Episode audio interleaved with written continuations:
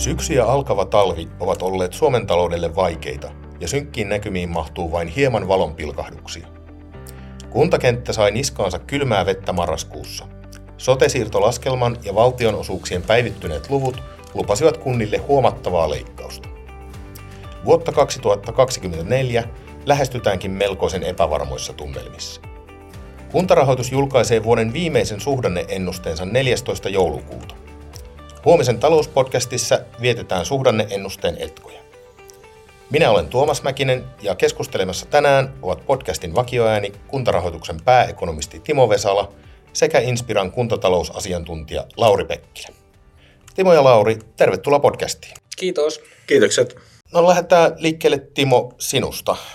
Vuodelle 2024 on nyt rakennettu talousarvioita ja ennusteita monella taholla. Mikä on tuollainen viimeisin tilannekuva? Kuinka heikot, epävarmat ovat talouden isot näkymät ensi vuodelle? No eihän tämä tilanne tietenkään hyvä ole. Et erityisesti tässä nyt kalvaa se epävarmuus siitä, että kuinka pitkään tämmöinen heikko suhdannetilanne jatkuu. Tämä on sillä tavalla ollut hyvin poikkeuksellinen suhdannekierto, että yleensähän Suomi on tämmöinen niin sanottu jälkisyklinen talous, joka reagoi pikkusen viiveellä suhdanneheikkouteen, mikä tulee tuolta maailmalta vientimarkkinoiden kautta. Mutta nyt tässä oli poikkeuksellisesti niin, että kun se niin kuin maailmantalouden hidastumisen juurisyy on ollut inflaatio ja korkotason nousu. Ja Suomi taas on myöskin, paitsi että se on suhdanneherkkä, se on myöskin korkoherkkä johtuen siitä, että vaihtuvakorkoiset lainat on hyvin yleisiä, varsinkin kotitalouksilla.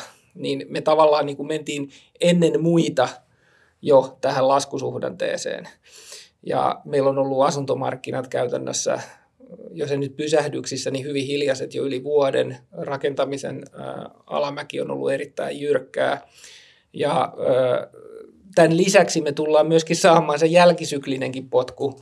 Se näkyy tuolla jo teollisuuden tilauksissa, vaikka tuotantotasot on vielä ihan ok, niin tämä yhdistelmä oikeastaan tekee sitä ensi vuodesta haastavan, että kun meillä on pohjalla tästä korkoherkkyydestä johtuvaa hyvin heikkoa kehitystä ja siinä sitä käännettä ei ole ihan vielä odotettavissa ja sitten me saadaan tämä jälkisyklinen niin kuin teollisuuden heikkous siihen vielä päälle ja nämä on ehkä voimakkaimmillaan nämä, nämä tota, eri eh, stressitekijät tässä seuraavan talven aikana.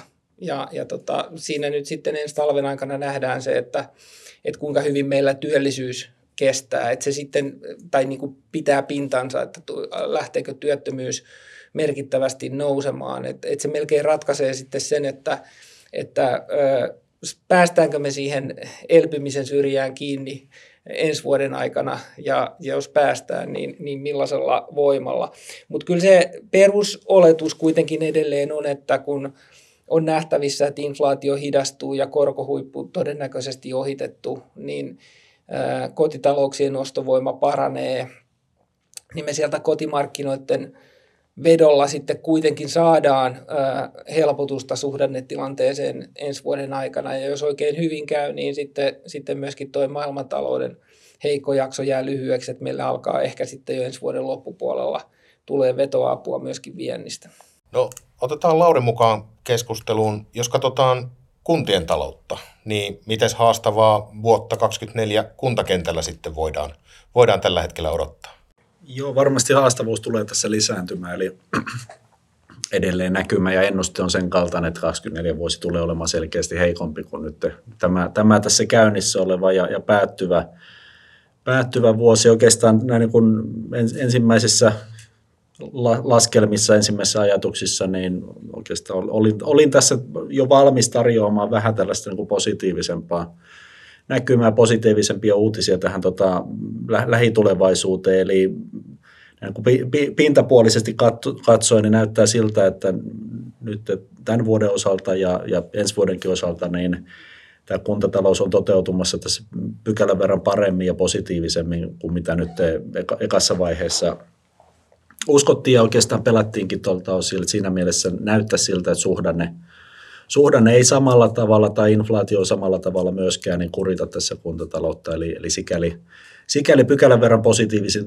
positiivisempi toteuma olisi, olisi tulossa, mutta nyt sitten se, mikä, mikä tuli tässä viimeisimpänä yllätyksenä, tämä valtiovarainministeriön julkaisema sote-uudistuksen loppulasku, joka, joka nyt sitten toteutunee näillä näkymin niin selkeästi kalliimpana kunnille, mitä tuossa osattiin odottaa ja, ja toki sen, sen vaikutukset tulee sitten pysymään tuossa tulevina vuosina myös kuntataloutta kuormittavana tekijänä, eli, eli se, se nyt sitten kyllä niin kuin palauttaa tietyllä tapaa lähtöruutuun tässä kuntatalouden näkymässä, eli se, se positiivinen sitten aika isolta osin niin sulaa kyllä pois sitten näiden, näiden uusien, uusien uutisten myötä, mutta joka tapauksessa tässä nyt on vielä paljon epävarmuuksia ja toki meidän oma valmistelutyö tässä tarkentuu vielä, kun mennään lä- lähemmäs tuota suhdannekatsauksen julkaisua ja, ja varmasti maailmassa aika paljon muutakin ehtii tapahtumaan vielä, eli, eli tilanne tässä kyllä tarkentuu koko ajan.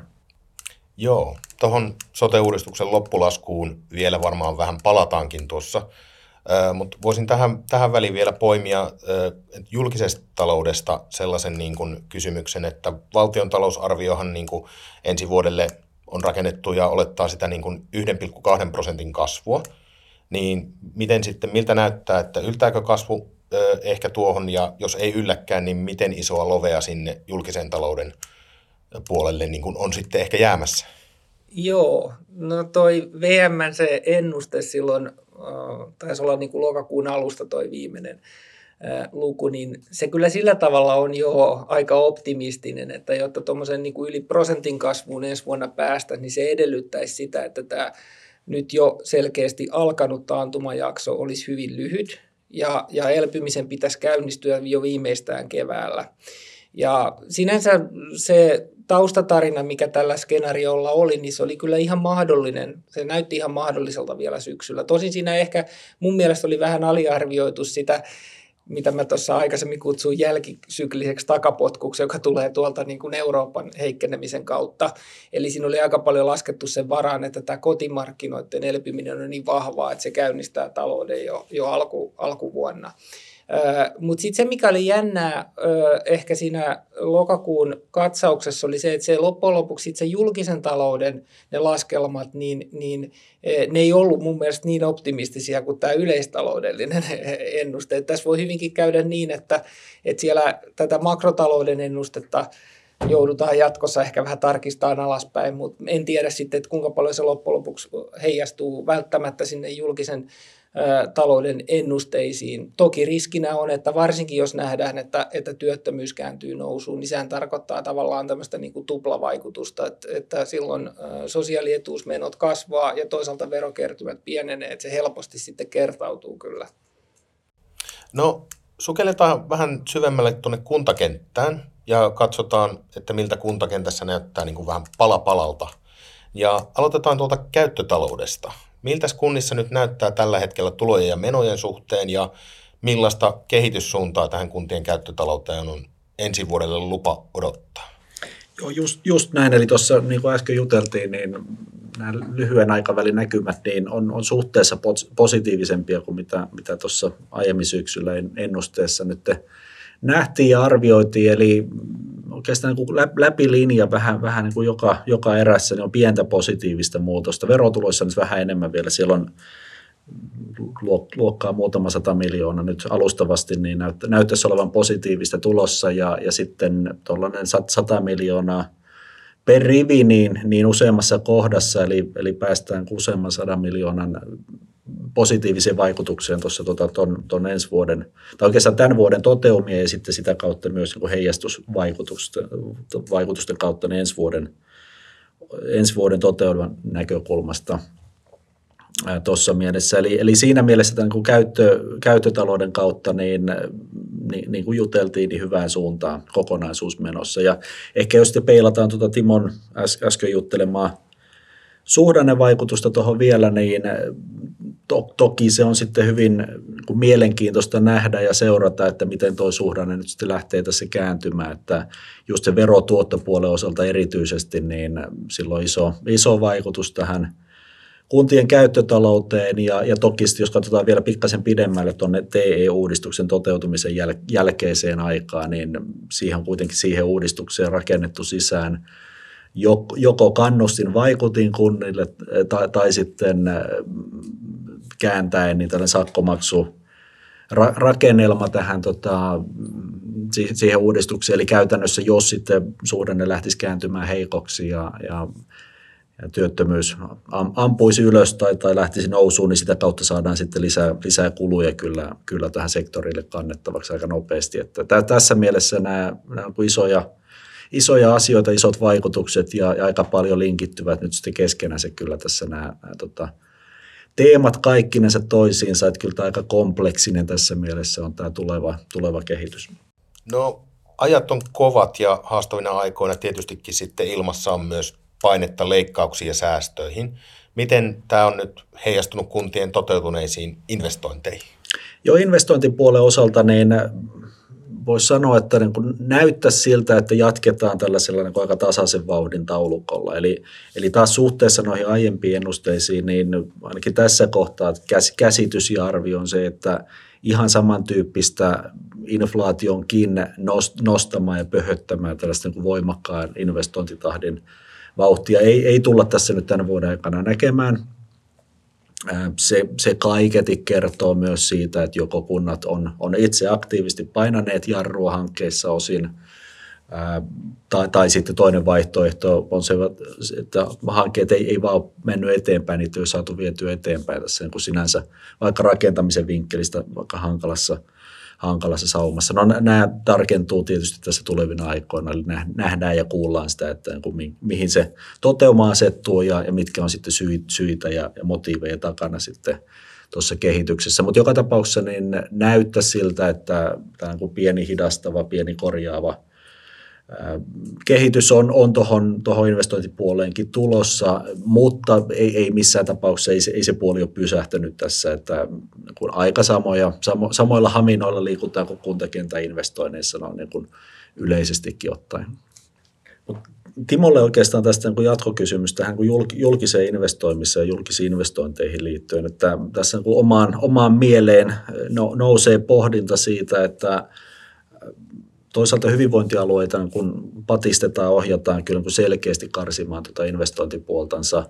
Kunnissa osin tämä talouden niukkuus ajaa, ajaa kyllä siihen suuntaan, että pitää aika tarkkaan katsoa sitä, että miten, mihin hankkeisiin näitä, näitä rahoja nyt sitten on mahdollista kohdistaa. Ja, ja to, toki tiedetään, nähdään se, että tässä yksityisen puolen – investoinnissa rakentamisessa, niin ollaan kyllä niin kuin suhdanteesta johtuu aika, mm. jos ei nyt hankalia, niin ainakin epävarmoja aikojen kanssa tekemisissä. To, toki siis ihan kuin puhtaasti rakentamisessa on, on isoja, isoja haasteita tällä hetkellä. Mutta miten, miten Timo näet kokonaisuutena tämän tota, rakentamisen investoinnit ja ehkä tämän julkisen sektorin mahdollisuudet osallistua näihin talkoisiin? Joo, niin varmaankin on niin, että, että tämä niin kuin julkiset rakennushankkeet nyt toistaiseksi vielä jo, jollakin tavalla on tukenut ää, rakennusalaa ää, ja rakentamista ja sitä kautta ehkä pikkusen hillinnyt sitä, että mitä koko, mikä on se koko rakentamisen ää, negatiivinen PKT-vaikutus. Toisaalta se asuinrakentaminen, ää, joka on suurin piirtein puolet kaikesta tämmöisestä talorakentamisesta, niin niin tota, jarruttaa kyllä niin voimakkaasti, että e, hyvin vaikea on ajatella, että tämmöinen niin kuin julkinen toimitilan rakentaminen nyt sitten kuitenkaan tätä rakennusalan isoa kuvaa tällä hetkellä mitenkään, mitenkään pelastaa. Et, et kyllä se rakennusalan kannalta se ratkaisevin asia on siinä, että miten nopeasti me saadaan asuntomarkkinoilla kauppa uudestaan käyntiin ja mikä on se viive, millä nyt ne jo valmistuneet asunnot pystytään sitten, sitten niin kuin myymään uusille asukkaille ja sitä kautta saa rakennusyhtiöiden taseet taas siihen kuntoon, että voilla käynnistää uusia projekteja. Että kyllä tästä valitettavasti mun nähdäkseni tulee useamman vuoden ää, tota noin, niin brokkis, että me saadaan ikään kuin rakennusala sitten, sitten semmoiseen niin normaaliin suhdannetilanteeseen. Tuosta, on sitten to, takaisin kytkentä myös tähän kuntien talouteen, eli tonttimyynti on, on kyllä niin kuin todella alamaissa tällä hetkellä ja ja se, se näkyy sitten ihan puhtaasti siellä kuin investointitaloudessa. Eli kun, kun tätä niin kuin tulorahoitusta tuolta osin jää, jää tulematta, niin se tarkoittaa sitä, että lainalle on sitten enemmän kysyntää investointien toteutuksessa myös. Jos hetkeksi poiketaan tuonne niin korkotasokysymysten puolelle, niin Euroopan keskuspankkihan ei ole vielä lähtenyt keskustelemaan siitä, että milloin korkoja voitaisiin alkaa laskea. Sanatarkka ajatus taisi olla, että vielä ei ole ö, aika edes alkaa keskustelemaan siitä, milloin aletaan keskustelemaan korkojen laskusta. Ö, Timo, sä oot kuitenkin pohtinut, että korkohuippu on todennäköisesti jo nähty. Ö, miten korkokehitys nyt niin vaikuttaa kuntien investointeihin ja niiden rahoitukseen? No toistaiseksi tämä korkopiikki, niin se on vaikuttanut ehkä yllättävänkin vähän et selvästi kunnilla on ollut paljon niitä kiinteäkorkoisia lainasopimuksia, joita on, on lyöty kiinni silloin matalien korkojen aikaan tai nollakorkojen aikaan. Ja sitten on ollut tietysti erilaisia korkosuojauksia, mutta toisaalta taas kunnilla on, on paljon myöskin kassavaroja, joille on alettu saamaan hyvin nopeasti sitten parempaa tuottoa, jolloin se nettovaikutus korkojen noususta vielä ei ollut kauhean suuri. Mutta totta kai mitä pidempään korot pysyy ylhäällä, niin, niin sitä enemmän ne rahoitus, rahoituskustannukset keskimäärin nousee ja sitä enemmän sitä tulee sitten vaikutuksia myöskin sinne, sinne investointitalouteen. Tosiaan olen sitä mieltä, että keskuspankkikorot tosi, on todennäköisesti nyt huipussaan ja, ja tavallaan ne semmoiset retoriset tulostulot, mitä keskuspankit tällä hetkellä viljelee, eli varottelee siitä, että ei, ei kannata vielä odotella korkojen laskua, niin se ikään kuin kuuluu tähän pelin henkeen, koska he eivät halua vaarantaa nyt sitä inflaatiotavoitteen toteutumista sillä, että ikään kuin lyötäisiin löylyä markkinoille ja kannustettaisiin markkinoiden hirveästi spekuloimaan etukäteen sillä, niillä, niillä tota korkojen laskulla. Et se on siinä mielessä ihan kuuluu tähän, tähän niin kuin pelin henkeen ja, ja ei, ei, ei pidä ottaa sitä sellaisena asiana, että, että korot eivät voisi laskea, kun keskuspankin kerran sanovat, että älkää odottako korkojen laskua. Ehkä siinä isompi kysymys on se, että, että milloin ja millä aikataululla korot sitten laskee ja minnekä ne lopulta asettuu. Et nythän markkinat aika yleisesti odottaa sen kaltaista näköalaa, että nimelliskorot tulisi pitemmällä aikavälillä oleen tai liikkuun siinä kolmen prosentin tuntumassa. Että se olisi ikään kuin se uusi korkonormaali, johon sitten eri toimijoiden pitäisi, pitäisi sopeutua – Ehkä mä itse näkisin sillä niin kuin, niin kuin koko julkisenkin sektorin näkökulmasta, että ehkä se kaikkein oleellisin kysymys on se, että minnekä reaalikorot asettuu. Et nythän ennen pandemiaa Euroopassa oltiin sellaisessa tilanteessa, että re- reaalikorot oli tuntuvasti pakkasella ja tällaisessa olotilassa ää, julkistenkin toimijoiden, niin kuin kaikkien muidenkin toimijoiden velkakestävyys niin on huomattavasti parempi. Ja, ja, ja, ja semmoiset vähän vähemmänkin järkevät investoinnit niin, niin saattaa näyttää kannattavilta. Mutta nyt on nähtävissä, että pääomamarkkinoiden dynamiikka on sillä tavalla muuttumassa, että tämmöiset niin kuin tasapaino tasapainoiset reaalikorot on nousemassa selvästi. Osittain se johtuu tähän vihreän siirtymän investointiaaltoon, kun rahoituksen kysyntä kasvaa erittäin voimakkaasti, kun tuhansilla miljardeilla pitäisi tehdä tämä, tämä tota energiakonversio fossiilisista polttoaineista uusiutuvaan energiaan. Ja toisaalta sitten siihen, että keskuspankit ei enää operoi niin aktiivisesti tuolla pääomamarkkinoilla ostamalla velkakirjoja ja, ja, ja syytämällä rahaa sinne, jolloin se tasapaino voi hyvinkin muuttua semmoiseksi, että meillä onkin yhtäkkiä positiiviset reaalikorot. Ja jos tämä tosiaan tapahtuu, että Euroopassa reaalikorot nousee edes nollaan tai, tai positiiviseksi, niin, niin kyllä se on aika erilainen maailma. Että siinä siinä niin kunnatkin joutuu paljon tarkemmin sitten miettimään, että millaisiin investointeihin kannattaa lähteä. Ja oikeastaan tuosta voisi jatkaa vielä. Tässä on sellainen mielenkiintoinen, mielenkiintoinen ulottuvuus tosiaan, eli kun tämä kuntien rahoituksellinen asema oikeastaan nojaa siihen sijoituspuoleen, tällaisen likviditeettiin, sijoitusomaisuuteen, kassoihin ja, ja sitten toisaalta tähän kuin laino, lainotukseen ja sen, sen korkoihin ja rahoituskuluihin. Eli, eli näistä, näistä kahdesta nyt sitten sijoitustuotoista ja, ja kor, korkopuolesta niin syntyy se kokonaisrahoituskulu. Ja nyt, nyt kun tässä numeroita on jumpattu, niin näyttäisi itse asiassa siltä, että tässä nyt viime aikoina niin kunnat on pienentänyt kassojansa, vähentänyt sitä, sitä sijoitusvarallisuutta tuosta vinkkelistä. Se on toki niin osin ollut varmasti ihan tietosta, kassoja, joissa on ollut, ollut varallisuutta, niin on tietoisestikin ajettu tässä alaspäin, kun, kun tuota toiminnan laajuus on soten poistumisen jälkeen pienentynyt. Toisaalta se voi olla siis ihan kovien aikojen sanelemaa, ohjaamaa, pakollista, pakollista tekemistä. Ja, ja näin ollen niin tässä on, kun toisaalta nämä sijoitustuotot, jotka tällä hetkellä on ollut ihan hyvällä tasolla, niin ne, ne asteittain pienentyneet tuossa hieman sen takia, kun sijoitusvarallisuus pienenee, niistä, niistä, niistä luovutaan tässä tulevina vuosina. Ja sitten myös tämän, lainapuolella korot lähtee asteittain näkymään käytännössä kuntien, kuntien taloudessa, eli sitä lainakantaa hinnoitellaan uudelleen, ja, ja sitten myös, myös tulee uusia, uusia nostoja uusista investoinneista johtuen, eli, eli tämä korkojen nousu tulee asteittain tuonne tuonne rahoituskuluihin. Ja, ja tästä niin kun näiden yhteisvaikutuksena niin rahoituskulujen nousu tulee tapahtumaan ja, ja näkymään tässä, tässä tuota tulevina vuosina, että se on varmasti tällainen viiden vuoden horisontti, jonka aikana tullaan näkemään sitä täydempi vaikutus tähän liittyy, että tässä nyt vuosi kaksi varmasti pärjätään vielä niin pienemmillä vaikutuksilla, että ja kun siinä mielessä tässäkin puhutaan tällaista keskipitkän aikavälin vaikutuksista, vaikuttavuudesta tämän, tämän asian osalta. No kuntien taloudesta kun puhutaan, niin ei tietystikään voida ohittaa tuota sote-siirtojen ja valtioosuuksien päivittyneitä laskelmia. Kuten tiedetään, niin ne tarkentuneet laskelmat toivat valtioosuuksiin melko kipeitä leikkauksia. Aiheesta on nyt kuntakentällä käyty vilkasta ja moniäänistä keskustelua. Missäs nyt mennään ja mitä me tiedetään tilanteesta tällä hetkellä?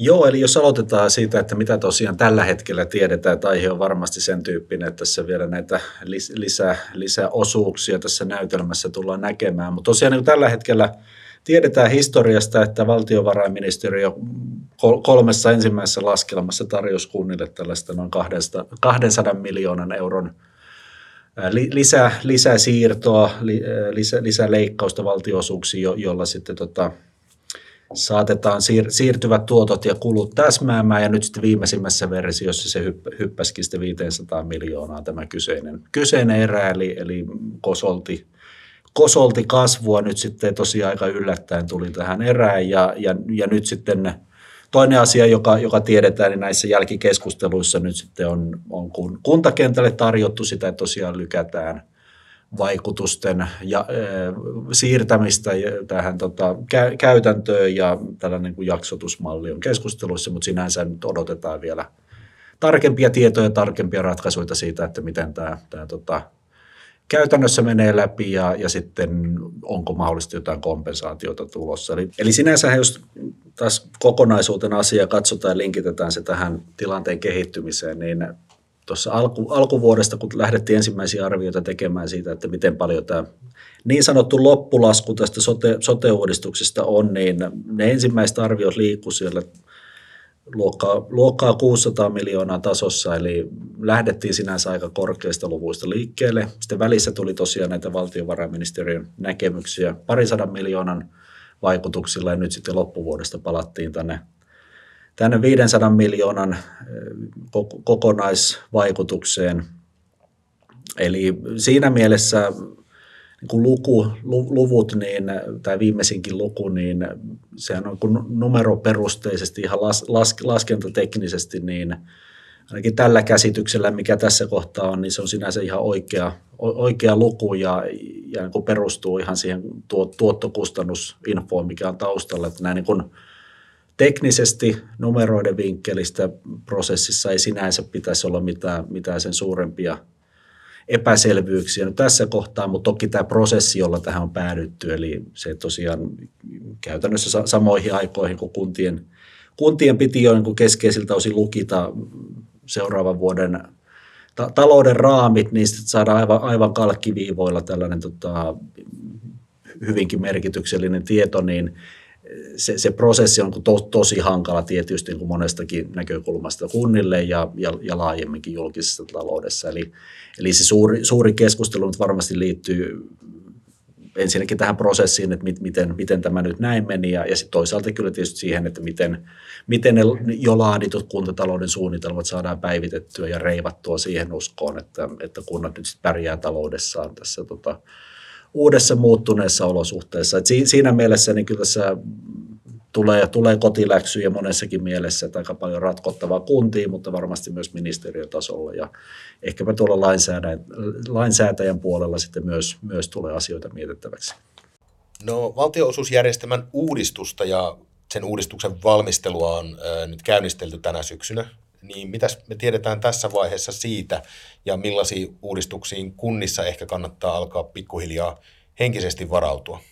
No Lauri varmaan osaa ehkä niistä yksityiskohdista enemmän kommentoida, mutta mä ehkä sanoisin äh, sillä tavalla niin kuin systeemitasolta, että et kyllähän tämä, niin kuin tämä valtionosuusjärjestelmä ei tällä hetkellä toimi niin kuin sen kuuluisi toimia. Et kun siitähän on tavallaan tullut nyt tämmöinen tietynlainen äh, jäännöserä, joka toimii näiden niin kuin sote-uudistuksen kuntatalousvaikutusten eräänlaisena tasausmekanismina. Ja kun valtionosuuksien ideahan on se, että, että valtio osallistuu kuntien lakisääteisten palvelujen rahoittamiseen valtionosuuksien kautta, niin tämä ideahan on nyt, se ei oikeastaan toteudu. Ja tätä kautta mä näkisin, että tämä, tätä niin kuin koko kuntien rahoitusjärjestelmää ja rahoitusrakennetta täytyisi miettiä kokonaan uudestaan, että se on aika iso, iso pohdinnan paikka. Miten Lauri näet asian? Oikeastaan nostaisin kaksi, kaksi näkökulmaa tässä esiin. Eli ensimmäisenä, jos, jos puhutaan tuosta rahan jaosta, ja sitten toisena voitaisiin tätä ohjausvaikutusta sinänsä miettiä. Mutta rahanjako, jos mennään, niin lähtötilanne on to, tosi haastava tällä koko julkisella sektorilla tässä, eli puhutaan 10-15 miljardin alijäämistä vuositasolla koko julkisektorin yli ja niistä toki niin kuin valtiolle ja hyvinvointialueelle menee aika iso, iso osa näistä alijäämistä, mutta yhtä lailla toki kuntakentällä on haasteensa taloudessa.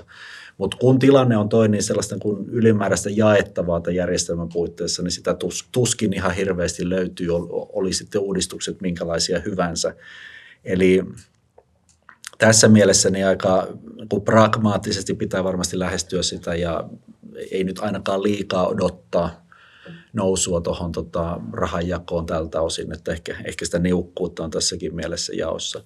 Toinen ulottuvuus tässä on toki niin kuin kuntien ja kaupunkien välinen rahanjako, eli, eli nykyisellä jo nähdään se, että meillä on huomattava erilaisissa asemissa talouden vinkkelistä kuntia ja kaupunkeja, eli ne ääripäät on kyllä tosi kaukana toisistaan. Että on niin talouden, talouden rahoituksen ja, ja vaikka sijoitusvarallisuuden ja taseomistustenkin näkökulmasta. Eli siinä päästään toki, toki aika tällaisiin hyvin poliittisiinkin valintoihin siinä, että miten sitä rahoitusta halutaan maassa kohdistaa, mistä uskotaan, että se kansantalouden tuottavuus ja nousu ja julkisen sektorin tuki, tuki noissa asioissa parhaiten saadaan. Ja to, toki siinä nyt varmaan olisi hyvä pysähtyä miettimään sitä, että mistä eurolle saadaan paras tuotto, että mihin, mihin yhteiskunnan kannattaa tätä julkista rahaa investoida niin, että pystytään sitä tulevaa kasvua maassa sitten tehokkaasti luomaan.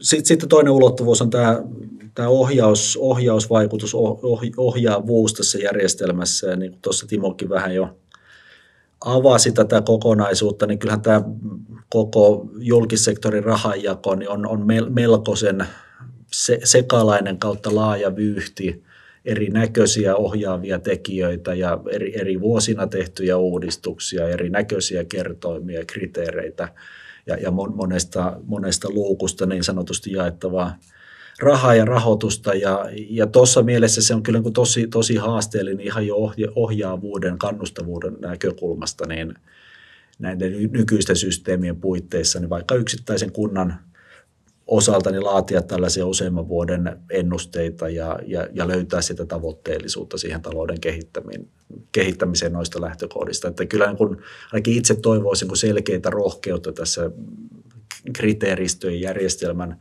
toisaalta uudistamisessa ja, ja sitten toisaalta tällaista kun helposti, helposti seurattavien, ehkä helposti toteutettavienkin tavoitteellisten ohjaavien kriteeristöjen muodostamisessa niin, että niitä aidosti pystyisi asettamaan tällaisia selkeitä maaleja tuohon julkistalouden ja, ja kuntien talouden, yksittäisten kuntien talouden ohjaamiseen. Eli, eli kun teet, teet tietyt asiat hyvin, niin, niin saat, saat lisää rahaa viivan alle ja, ja, ja myös niin, että nämä tota, rahanjaon menetelmät, kriteeristöt sitten, sitten tukisivat tämän tyyppistä tavoitteellisuutta.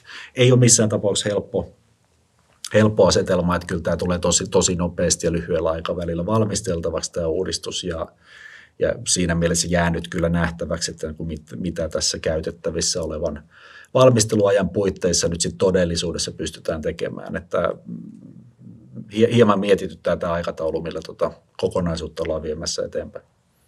No, kunta-alueministeri Ikonenhan sanoi, että niin kuin, tämä uudistuksen tavoitteena on muun muassa varmistaa eri kokosten kuntien edellytykset järjestää lakisääteiset peruspalvelut kaikkialla Suomessa, ottaa huomioon muuttotappiokuntien tarpeet ja sitten eri alueiden demografinen kehitys. Kuulostaako nämä nyt silleen niin kuin järkeviltä tavoitteilta, kun lähdetään uudistusta valmistelemaan?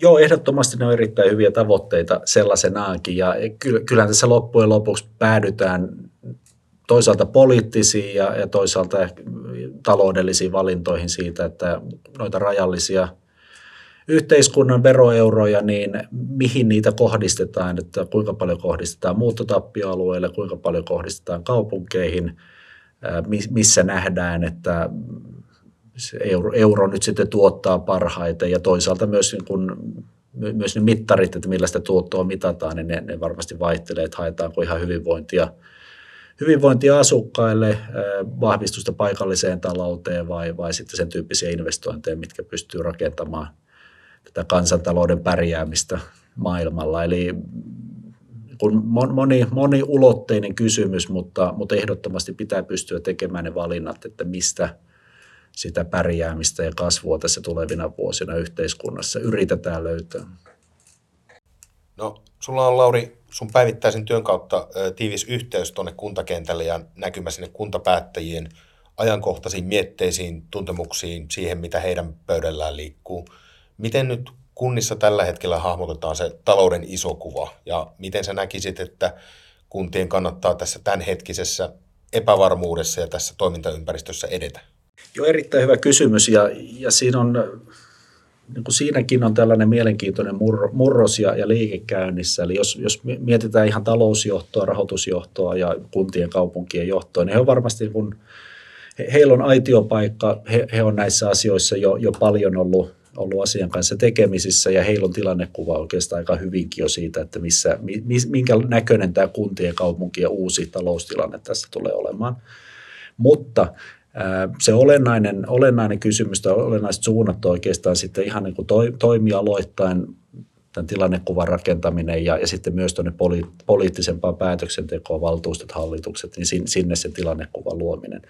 Eli oikeastaan kun kummallekin näistä edellä mainituista, niin pitää tässä asteittain pystyä rakentamaan se ymmärrys siitä, että ollaan menossa taloudessa kohti haasteellisempia aikoja, ei ole, ei ole samalla tavalla varaa nyt sitten käyttää rahaa, investoida kuin ehkä aiempina vuosina. Ja sitten oleellinen, oleellinen muutos vielä se, että pääomakulut on nyt selkeästi nousussa. Eli, eli jos tulee alijäämiä, se tarkoittaa lainaa ja lainalla on korko.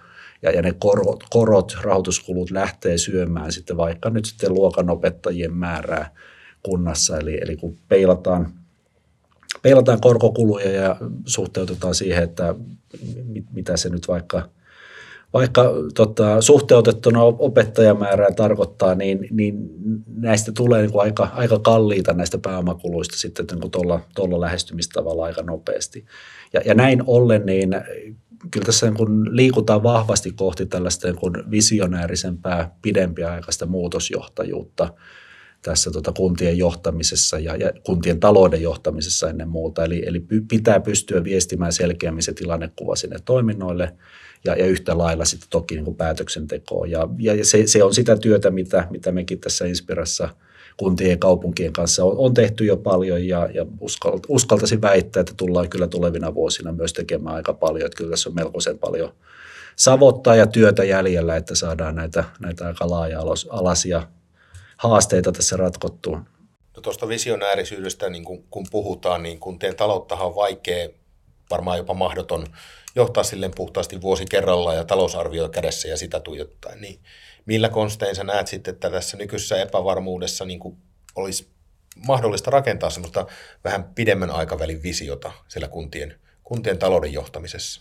Kyllä meillä on käynnissä tällainen asteittainen liike ja, ja murros pois tästä kun talousarviokehys, seuraavan vuoden talousarvio, tehdään vuositalousarviota ja mietitään sitten seuraavaa tyyppisestä ajattelusta. Eli nämä ei oikein tahdo pysyä ajassa ja, ja tilanteissa mukana, nämä tota, niin perinteisiin kehyksiin nojaavat lähestymiset tässä talouden ohjaamisessa ja suunnittelussa. Et siinä mielessä tässä niin pitää pystyä viemään sitä ajattelua juuri tuollaisen kuin pidempijänteiseen, selkeästi tavoitteita pidemmälle tulevaisuuteen asettavaan tällaiseen strategisempaan johtamiseen, mutta yhtä lailla sitten arjessa elävään, kokeilevaan, koko ajan kehittävään lähestymistapaan tämän juoksevan tekemisen vinkkelistä. Tässäkin mielessä niin kyllä, kyllä viranhaltijoilta vaaditaan ja toivotaan tässä niin kykyä viedä lähemmäs tällaista niin kuin aktiivista muutosjohtamisen, visionäärisemmän johtamisen tekemistä myös tässä talouden ohjaamisessa. Että siinä mielessä,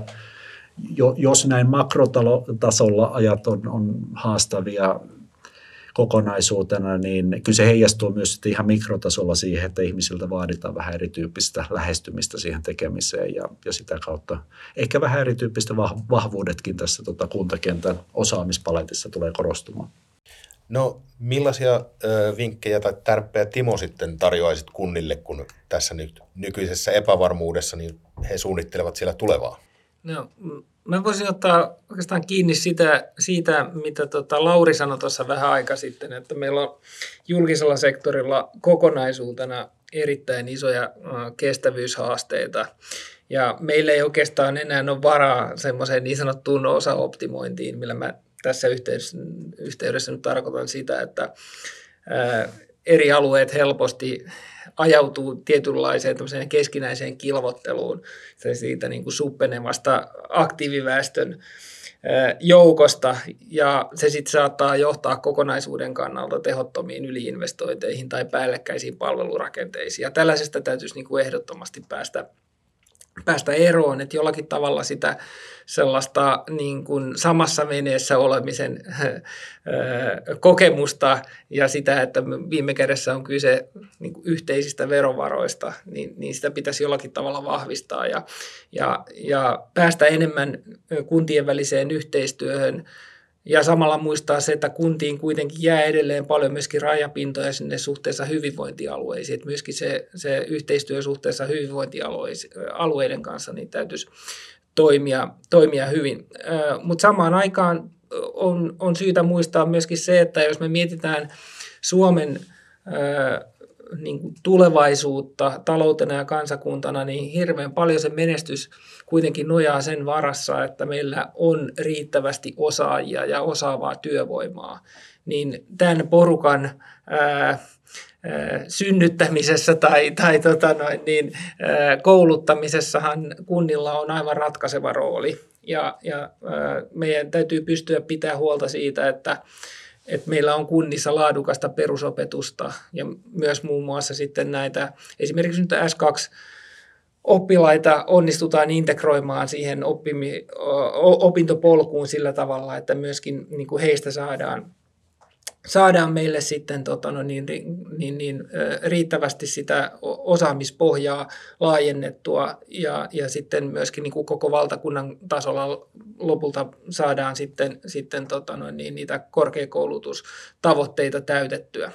Mutta tietysti sitten kuntien omasta vinkkelistä katsottuna, niin kyllähän se kunnan ja alueen elinvoima niin syntyy viime kädessä niin kuin työstä ja, ja yritystoiminnasta. Et joten, jotenkin ajattelisin, että, että se on välttämätöntä niin kuin kunnissa äh, yrittää miettiä sitä, että, että mikä se oman alueen suhteellinen etu voisi olla, äh, jota voitaisiin sitten hyödyntää ää, äh, sillä tavalla, että alueelle syntyisi sitä yritystoimintaa ja työpaikkoja.